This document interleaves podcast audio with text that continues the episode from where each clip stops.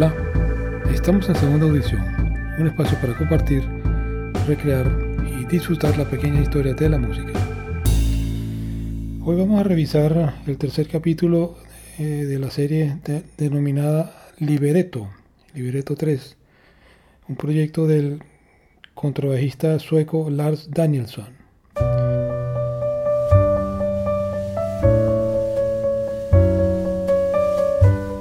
Estos discos son realmente una joya en todos los aspectos, tanto la presentación como el sonido y la calidad de grabación.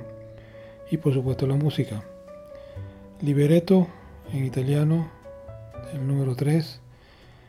Y se oye tocar con una claridad meridiana a sus compañeros de del cuarteto principal, que serían Luis Lars Danielson, como ya lo hemos dicho, el líder de esta serie, en el contrabajo cello y piano en, la introducción de un par de piezas.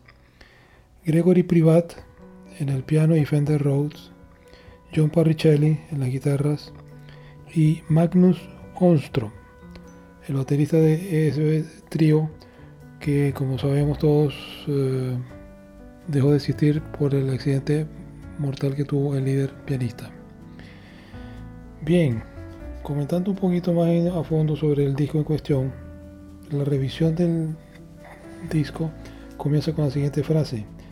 La música debe tocar las emociones. Para Lars Danielson, el consumado maestro del sonido, tanto del bajo como del cello, el poder de la música reside en la melodía. Es el corazón desde donde todo lo demás se desarrolla. Y este grupo, Liberetto, se ha mantenido fiel a sus orígenes en su tercer álbum. Todas las composiciones son de Lars Danielson. Esto realmente no les había comentado aún.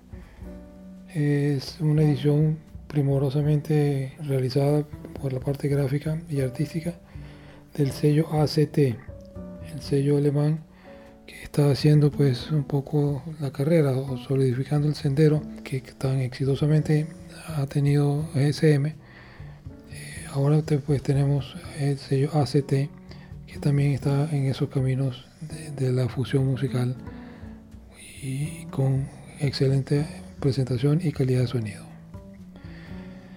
Lars Danielson tiene buena mano para formar las bandas. Él logra realizar el potencial de sus músicos en direcciones donde ellos no imaginaban sería posible llegar.